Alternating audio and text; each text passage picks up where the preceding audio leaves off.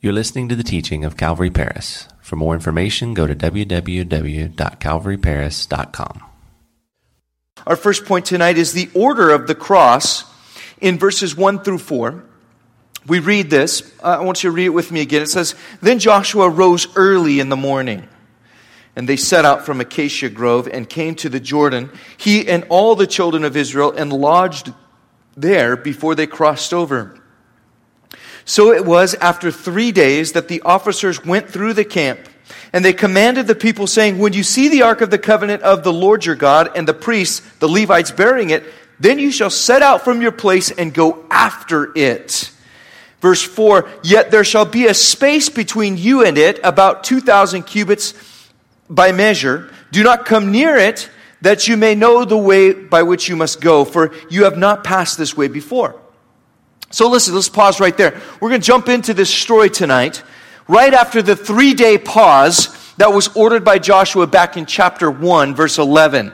He told them they were going to wait for three days and then they were going to cross that Jordan. We talked about the significance of that pause because in that three day pause, they would have heard the roaring of the Jordan River. There, look in verse 15 of chapter 3. It says that the, the Jordan River was overflowing its banks during the season, the whole time of the harvest.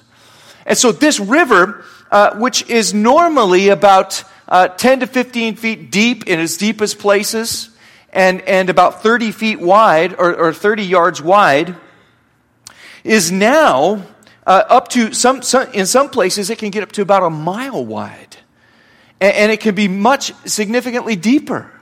And so, or, or, not deeper, but just wider and harder to get across. And, the, and in places where the channel is narrow, the water is rushing, it's roaring, it's carrying tree trunks. It would have been a very difficult thing to cross and to sit there for three days and to look at that and realize, wow, this is going to be hard. This is not going to happen, you know, as, as just, you know, a simple thing.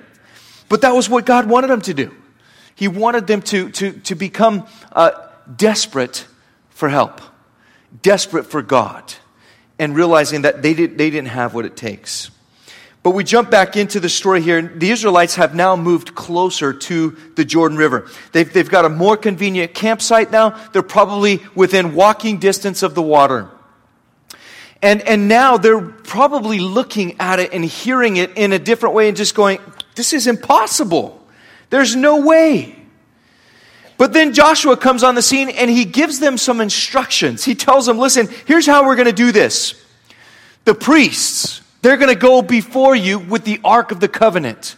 When you see them making their way down, you're to give them about a thousand yards of a head start. Okay, 10 football fields between you and them. And then you're going to follow them. Now, what was the significance of that? Well, I believe that God wanted his people to be in a vantage point where they were able to see everything that was about to happen. God wanted them to be able to look and to, and to be, uh, instead of being active participants in crossing the river, he, he wanted them to be passive per, uh, uh, uh, spectators of the miracle that he's going to do. It was the ark which represented the presence of God Almighty, carried by the priests with the high priest, and they were to go first and lead the way. Now that's symbolic. That's a sign. Because so it is for you and me too, believers in Jesus Christ. The order of the cross is that God's own precious son, Jesus, leads the way. He leads the way. You know, if you've ever wondered if God wants to guide you in your life, hey, know this. Jesus Christ is a good shepherd who goes before the sheep. He, he's not behind us driving us into the river. He's not there, uh, you know, with the whip slapping, you know, slapping our backs and going, get in there. But rather, Jesus says, no, no, let me, let me show you the way. Let me go before you. And that is the way of the cross. It's the order that God wants. It's His Son. You know, Colossians chapter 1 and verse 18 says this. Let me read it to you. It says, He, Jesus, is the head of the body, the church, who is the beginning, the firstborn from the dead, that in all things he may have the preeminence. You see, Jesus Christ exists as the head of the church. He's the preeminent one. He goes before us and he prepares the way. And I love that. Uh, speaking of preparing, we come to point number two tonight preparing for the cross. In verse 5, this is the preparation that's given to the children. Joshua said to the people, Sanctify yourselves, for tomorrow the Lord will do wonders among you. You know, this is a necessary part for anyone who wants to see God do a work in their lives. If you're here tonight and you desire to see God do a wonderful work in your life, perhaps a sign, perhaps a, a, there's a miracle that you're desiring, listen, you need to heed the words of Scripture. Heed the words of Joshua. He says to sanctify yourselves. So if we're going to see God do wonders among us, we need to separate ourselves also. That's what the word sanctify means. It means to separate yourself from the impure the impurities, and, and to humble yourself and surrender to God. That's what sanctification is. It's a work of the Holy Spirit in the life of the believer as we surrender to Him, as we separate ourselves from the worldly influences, from the sinful influences of, the, uh, of life around us, and we surrender to His work. That is what God wants us to do because He alone can make us ready for the wonders that God is going to perform to the one who's willing to come to Him. 2 Corinthians chapter 6 verse 17 and 18 says this, I'll read it to you. Says, therefore, come out from among them, uh, unbelievers. Come out from among unbelievers and separate yourselves from them, says the Lord. Don't touch their filthy things and I will welcome you, and I will be your father, and you will be my sons and daughters, says the Lord Almighty. So, as believers in Christ, listen, whenever we want to see the wonders of God, when we want to see God work, we need to prepare our hearts. We need to prepare ourselves through humility to trust in God and not in ourselves. We must learn to sanctify ourselves by putting our fleshly passions and desires on the altar. We need to lay down our lives and, and we need to confess our sins and we need to draw near to God. That's what sanctifying themselves meant for Joshua. And, and then we draw near to him. And you know, Charles Finney, have you ever, I don't know if you ever heard of this man, Charles Finney. He was a great evangelist that lived in the 1800s. Uh, they believe that it was his preaching in part that contributed to the second great awakening in America, a, a very great revival movement. But he talks about his experience of coming to Christ. And he talked about it being an experience that really humbled him. And it changed him forever because he was searching for salvation. He, he it's interesting, he was actually the member of a church. Uh, in fact, he was the leader of the choir at the church and yet he was not saved. Didn't, didn't, had never uh, had a, uh, this experience of salvation, didn't have any assurance of salvation. And, and, so he knew he was just being tormented in his spirit that he needed to take care of that issue of eternal life. That his soul, the eternal state of his soul was in the balance. And he had this conviction that he needed to take care of that. It, it grew so bad that one day, instead of heading into his office to work where he practiced law, he decided that he needed to deal with his soul's eternal state. It was the most important thing. So he didn't even go into his office that day. Instead, he went to a place in the woods where he uh, wanted to be alone, where he thought that he could pray. And as he went out into that clearing in the woods and he tried to pray and he was trying and he was, you know, really frustrated because he couldn't pray. And he felt finally that maybe he needed to kneel and, and but he didn't want anybody to see him. So he's kind of looking around and checking the road and the path and everything. And he finally, he gets down on his knees and he's trying to pray, but he still can't pray. It's like he, there was a blockage. Finally, he says that the Holy Spirit reveals to him that, hey, it's your pride that's in the way. It's your pride that's in the way because he kept checking to see if anybody was coming. He didn't want anybody to see him or to hear him pray. And so finally, he be, and, and so he realized, look, I, I need to cry out to the Lord. And it says that in, in his testimony, he kneeled down there in the, the, in the forest and he began to cry out to God. And the Holy Spirit spoke to his heart The verse from Jeremiah chapter 29, verse 12 and 13, it says this In those days when you pray, I will listen. And if you look for me wholeheartedly, you will find me. And, and what's interesting is that Charles Finney says, I had never read that in the Bible before. I, I never heard that scripture in his life. And yet the Holy Spirit just spoke that into his mind in that moment. Later on that night, he says he went back to his office and he finished out the rest of his workday. Uh, but and he said he had so much peace because he knew that the eternal state of his soul was taken care of. But there that night, later on, he was baptized by the Holy Spirit in the privacy of his office. And he describes it as the Holy Spirit was washing over him with the love of God like wave after wave after wave. And he was just weeping. He was overwhelmed. And, and he says that, you know, he, he would try to go to sleep, but the Holy Spirit would wake him up and just continue to just wash over him. And, and just the love of God filling his life. He woke up in the morning, he said the sun was shining through his window, and he just went straight to his knees and began to praise the Lord. And, and, and just continued to sense the Holy Spirit washing over him like waves. An amazing experience that changed his life forever. But you know what? It didn't happen until he humbled himself, until he sanctified himself in a sense and said, You know what? I'm going to surrender here to God's will. I'm not going to try to do it my way. I'm not going to try to uh, uh, put God in a box and make him do things my way. Or, or, and it was his pride that was holding him back. Remember that. You know, we often let our pride keep us from humbling ourselves and coming to Christ by faith. We're too worried about what everybody else is thinking of us. When if we only could realize that, you know what? Nobody's thinking about you except you because everybody's too busy thinking about themselves. I'm thinking about me. You're thinking about you. But you know what? We need to, we, we need to surrender that. It's pride. We need to learn to sanctify our hearts and separate ourselves from sin. We need to separate ourselves from pride. And we want to, if we want to see God work in our day, don't you want to see God work in your days? I know I do.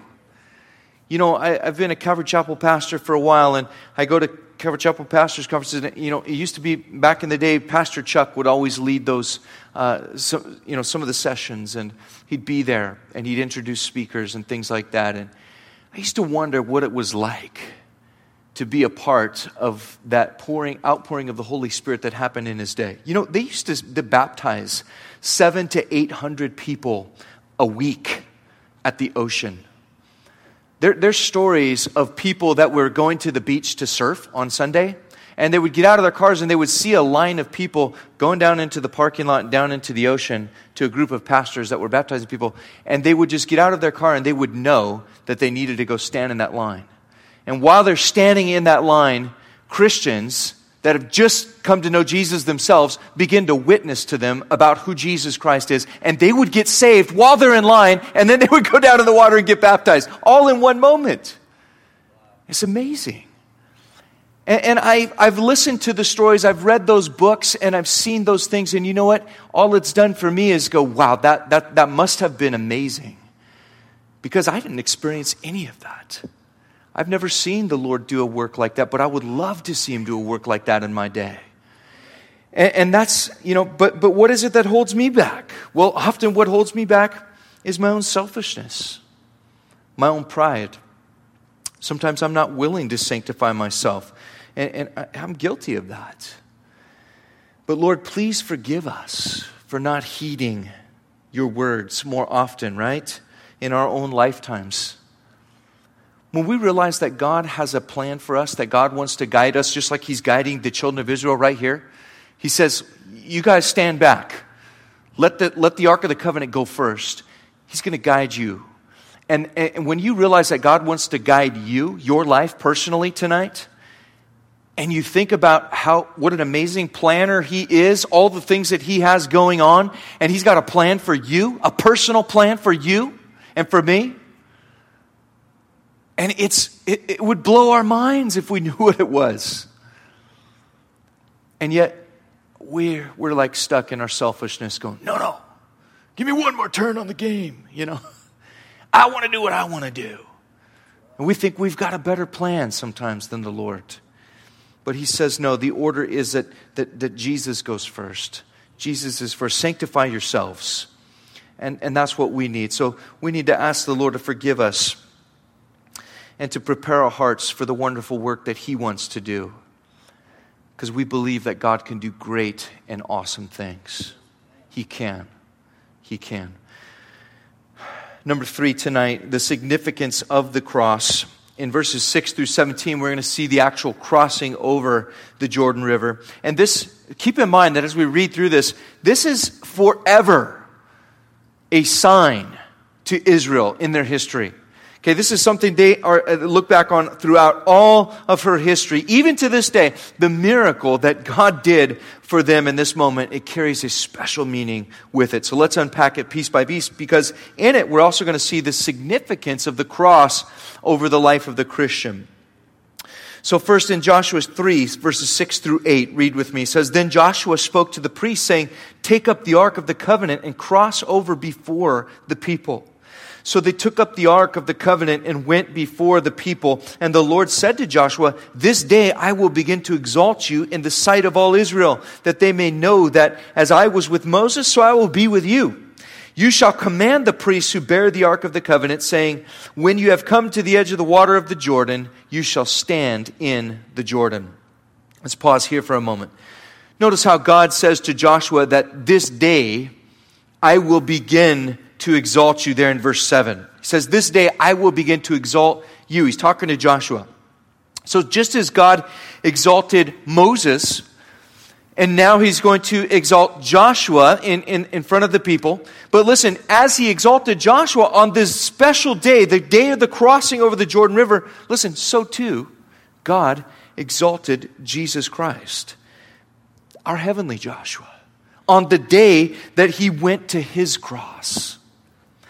Because Jesus, our heavenly Joshua, humbled himself in obedience to the point of death on the cross. The scriptures tell us that God has also highly exalted him and given him the name which is above every name, that at the name of Jesus Christ, every knee should bow. Those in heaven, those on earth, and those under the earth, and every tongue confess that Jesus Christ is Lord to the glory of the Father. That's Philippians 2 8 through 11. So let Jesus Christ, our heavenly Joshua, be exalted forever in our lives because of what he accomplished for us. Just like the children of Israel, they would look back on that day, they would be able to remember it. And, and we'll see in chapter 4, they're going to build a memorial. But, but you and I, we have the memorial of the cross. That is the day when Jesus Christ conquered death and sin and became, for you and me, exalted above every name. There is no other name by which man can be saved. Jesus Christ is our all in all. And we need to recognize that tonight. Have you recognized that? Have you recognized what Jesus Christ accomplished for you on the cross? But not only is this moment significant because of its preeminence in the history of Israel, but, but also because of its victory. Check it out Joshua 3, verse 9 says, So Joshua said to the children of Israel, Come here and hear the words of the Lord your God. And Joshua said, By this you shall know that the living God is among you, and that he will without fail drive out from before you the Canaanites, and the Hittites, and the Hivites, and the Perizzites, and the Girgashites, and the Amorites, and the Jebusites. Interesting that it says Perizzites, right? I mean, you ever thought we live in Paris and I'm a parasite, you know, because I'm, I'm a transplant here? That's what I've been told by the Parisians, right? you, you nice Parisians. I'm a parasite, but I don't have parasites, but I am a parasite according to some of them. But at least I don't think I have any parasites.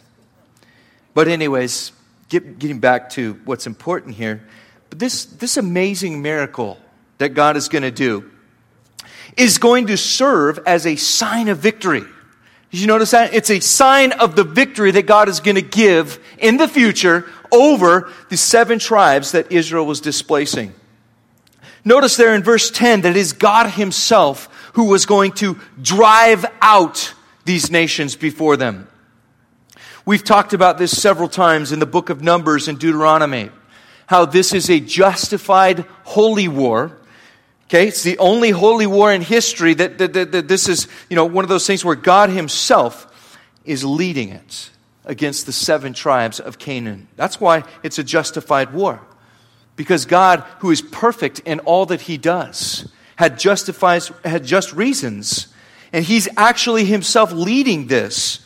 And way back in the book of Genesis, God had told Abraham that his descendants would return to this land.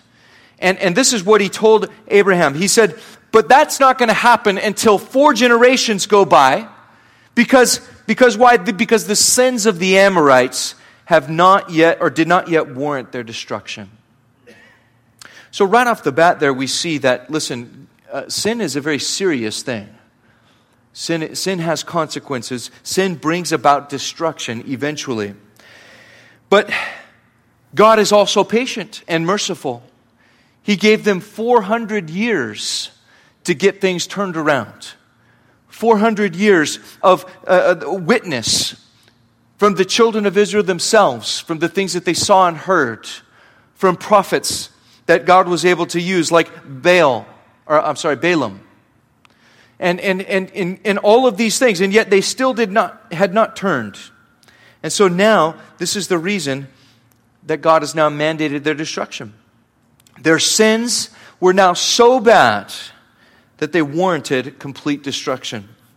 So, what was it that they were doing that was so corrupt that it requires them to be condemned to destruction by God?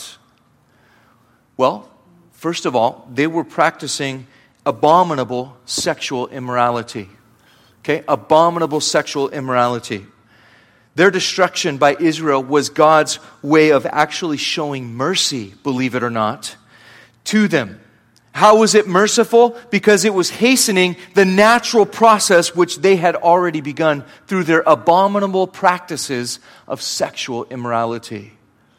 Okay, and this has been documented by history uh, by archaeology. They have found, uh, you know, all kinds of the uh, uncovered the ritual worship of the people that were living in the land of Canaan, and it's it's it's abominable. Secondly, they, were also guilty of practicing abominable idolatry. They practiced a lot of dark, magical, and mystical types of worship in their pagan spiritualism. They opened themselves up to demons because they were actually seeking them out in their worship rituals. Now, if a nation kills enough of its own babies and allows the family boundaries to be broken down by, dis- by, by, by uh, distorting and destroying marriage, which is the base unit of a family, and, and they actively pursue homosexuality, that lifestyle, and, and the, immoral, the immoral lifestyles of promiscuity and adultery outside of marriage. Listen, all of that eventually, that nation will, dis- will naturally destroy itself. It will naturally destroy itself. Check the history books to see if I'm wrong in saying that. But if you read Romans chapter 1 in your Bible, you will basically see a description of what is now happening in our nation. It describes this downward spiral of a society that has denied the truth about God and morality, and they're pridefully embracing sin. But listen, the great hope for our society is not MAGA, okay? It's not Make America Great Again. It's not President Trump. It isn't a more conservative government. It's not socialism. Okay, none of that. Because a nation's government is usually a reflection of the mores of its people. The mores of a society determined by the people of that society. What is acceptable, what is not. But listen, it is the good news of Jesus Christ that can change everything. It's the gospel that is the power of God unto salvation. And as it changes you and me, listen, it can change the world in which we live. That's why we need evangelism. That's why we need the church. That's why we need the Holy Spirit in our lives, drawing others to Christ through our testimony, through our witness to the world. Now, just as the crossing over the Jordan was a sign that God was giving them victory, so too the cross of Jesus Christ is a great sign of the victory over death and sin that we have. Now, in this life, the counterpart book to Joshua is the book of Ephesians. And, and Ephesians tells us that in this life, we don't wrestle against flesh and blood, but we're actually fighting against principalities, against powers, against the rulers of darkness of this age, and against spiritual forces of wickedness in the heavenly places. So this changes things, doesn't it? When we're looking at this, these words, that it's God that's going to drive out these seven nations from before them, what's really happening is God's coming in and cleaning house. That these demon entities, these demon powers that are really puppet, they're, they're really just pulling the strings. Hey, they're going to get conquered. God is coming in and they have to leave. And I love that. I love that because the solution to driving off demon, demonic forces is bringing in the power of Jesus Christ. And, and when, when you and I will submit to the Lord and submit to Jesus Christ, the demons have to flee. The, the, the spiritual forces of darkness cannot prevail. You know, that's why um, when, when somebody is manifesting the presence of a demon, that they're possessed by, by a demon, one of the, the, the, the, most powerful things that we can do is to bring that person to a profession of faith. If we, if we can, in, in a moment of sanity, talk to that person and say, hey, you need to confess Jesus Christ as Lord right now. And if, they, if we can bring that person to do that, hey, the, the demons flee every time. Every time. You can, you can read about uh, pastors that have, have cast out demons and, and been able to bring a person to confession of faith. Now, I've never done that as a pastor. I've tried. And I've definitely been in the presence of someone that's man- manifesting demonic possession. Um, but, you know, it, it's through confession of Jesus Christ as Lord and Savior that those demons have to flee. And it's an amazing thing. And, and that's what's happening here is God's going to drive these demons out for Israel in this book of Joshua. And listen, if he's doing that for these guys, he can do it for us too, if we're going to allow him to. So we can rest in him by faith and we can step out to claim the victory over sin in our lives and over strongholds and because of the cross of Jesus Christ. That's the sign of ultimate victory for you and for me. We're going to skip down to our last uh, point, or second to last point tonight. In Joshua 3, verse 11 through 16 we read, Behold, the ark of the covenant of the Lord of all the earth. I love that title. it's not just the ark of the covenant of the Lord, it's the Lord, He's the Lord of all the earth. And He's crossing over before you into the Jordan. Now therefore take for yourselves twelve men from the tribes of Israel, one man from every tribe. And it shall come to pass, as soon as the soles of the feet of the priests who bear the ark of the Lord, the Lord of all the earth, shall rest in the waters of the Jordan, that the waters of the Jordan shall be cut off the waters that come down from upstream, they shall stand as a heap. So it was when the people set out from their camp to cross over the Jordan, with the priests bearing the ark of the covenant before the people. And as those who bore the ark came to the Jordan, and the feet of the, the priests who bore the ark dipped in the edge of the water, for the Jordan overflows all its banks during the whole time of the harvest, that the waters which came down from upstream stood still and rose in a heap very far away at Adam, the city that is beside, beside Zaretan so the waters that went down into the Sea of Arabah, the salt sea, failed and were cut off, and the people crossed over opposite Jericho. So picture with me for a second, if you can. You've got uh, the children of Israel, over a million of them. They're gathered on the banks of the river. And they're watching this procession of the priests carrying the ark on their shoulders and they're heading down, you know, the embankment of the Jordan River, you know, getting down there in front. And then they see them you know, coming down, and they're looking at this and they're going, this is, this is like a mile long. There's, there's water, there's trees. How are we going to, and this is the plan, you know? They're going to just walk out into the, into the river. And you wonder what the priests were thinking, you know? You know, okay, we got the Ark of the Covenant, you know, here we go. And, you know, they're getting down, and, and as their feet begin to touch the water, that murky water that was the flood banks, their water pushed up all over the banks, and they begin to get out into the water and they begin to go, wow, it's starting to recede. It's starting to go down. The deeper I go in, the lower the water gets. And, and what an amazing moment that must have been to realize. and and the, the town Adam there, it's talking about, is about 20 miles uh, north, or north of the children of Israel at this moment as they're crossing. And so the, the water is just, they don't see what's happening. It's too far away, but they just see the Jordan River just kind of going down, dissipating. And then they get out there, and, and, and it says here that they were on dry ground later on. They're on dry ground in the middle of the stream or in the middle of the river. That's a miracle, guys. That's God overriding the, the laws of nature, making the water to stand up in a heap 20 miles away and allowing it just to run out so that his people can now cross over the river. It's an amazing, awesome moment. You know, too many Christians don't realize how amazing and awesome the cross is. The cross of Jesus Christ, our memorial, our symbol and sign of victory. Too many Christians are not glorying in the cross today. And, and, and this like the Bible glories about the crossing of the Jordan River. You know, this story, it, it, it's an amazing story. And the way that they, it is told in the Bible, it's, it's as if it's standing back and pointing all the attention and lights on this moment and saying, God is awesome. And that is what the cross is all about. You see, we often find ourselves be, being distracted we're glorying in our own riches. We're glorying in our uh, bodies. We're glorying in our own plans for life. We're glorying in, you know, things that, that don't really matter for eternity. But listen, we need to learn to boast about the glory of the cross of Jesus Christ. We need to learn to talk about it. We need to learn to meditate on it. We need to learn to, to, to rejoice in the finished work of Jesus Christ for us on the cross.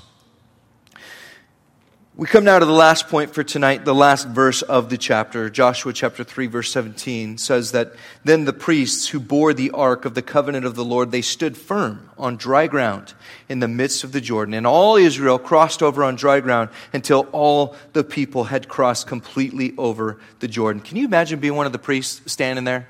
While over a million people with all their kids, donkeys, and possessions, you know, were crossing through this riverbed. I mean, they had to have been empowered with, with divine power to do this. But, but in this, we see a picture. Again, this chapter is a picture. And, and the picture here that we have that's painted for us is of a faithful high priest, Jesus Christ, standing as the Savior until the last sinner has been saved and entered into his rest that's provided in Jesus Christ. You know, think about it for me with a moment there. As these priests, they're holding the Ark of the Covenant, they're standing on dry ground, and all of the children of Israel are passing by. Listen, there went Joshua, there went Caleb, giants of the faith, man. Guys that were strong in the Lord. But you know who else was crossing that river? Achan. Achan was crossing that river. We're going we're to talk about him in chapter 5. Achan was the guy who was already hatching in his heart plans to covet and steal and take the gold from the city of Jericho and hide it in his tent.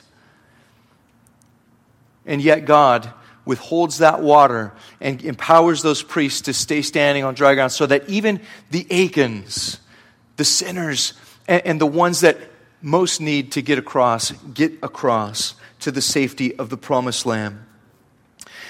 It's a beautiful picture of Jesus Christ, of his graciousness, of his faithfulness, of his patience, of his patience and his strength as the high priest who will be our Savior, who will intercede for us, who will be the one that stands in the gap until every last sinner is brought home.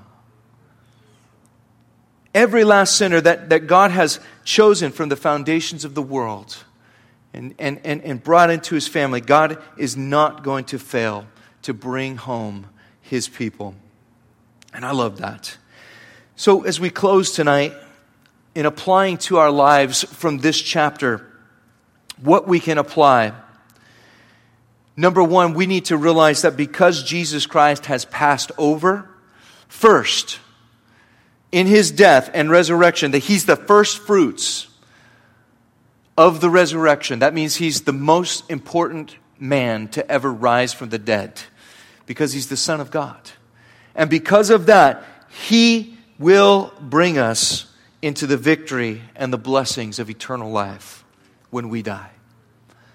So, listen, guys, we don't need to fear death. We don't need to fear those moments when we come to the valley of the shadow of death. Do you notice that it's just a shadow of death? Death is just a shadow. Jesus Christ is going to walk us through that valley, and we're going to come into the reality of eternal life because He went first. He accomplished the way. He is the way.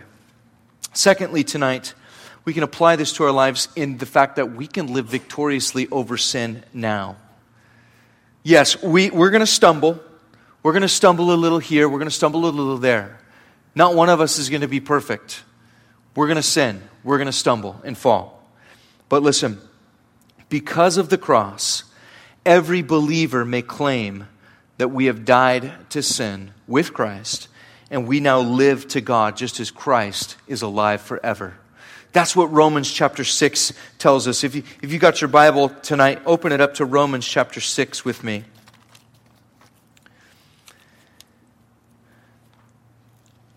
The Jordan, or crossing over the Jordan, marked a moment, a, uh, a, a huge, a monumental occasion in the lives of the Israelites. Well, guess what? The cross marks a monumental moment in your life too, in my life too. Listen, what, what Paul the Apostle says in Romans chapter 6, beginning in verse 4. He says, Therefore, we were buried with him, with Jesus Christ, through baptism into death, that just as Christ was raised from the dead by the glory of the Father, even so we also should walk in newness of life.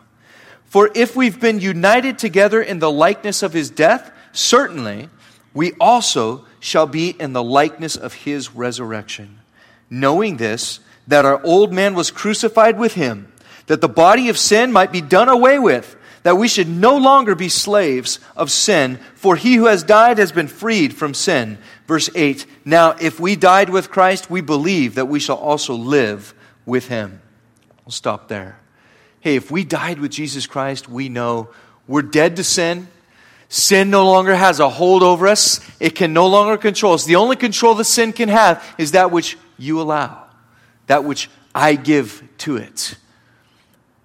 But listen, if I keep my eyes on Jesus Christ, the author and finisher of my faith, and I allow Him to lead me, hey, He's going to lead me to victory.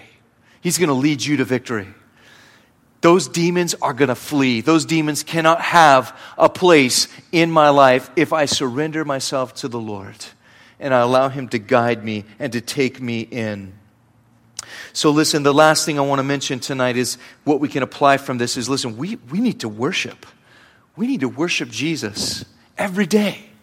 We need to glory in the gospel, the good news of Jesus Christ, because it's for you today. It's for you and me today. It's for Christians today.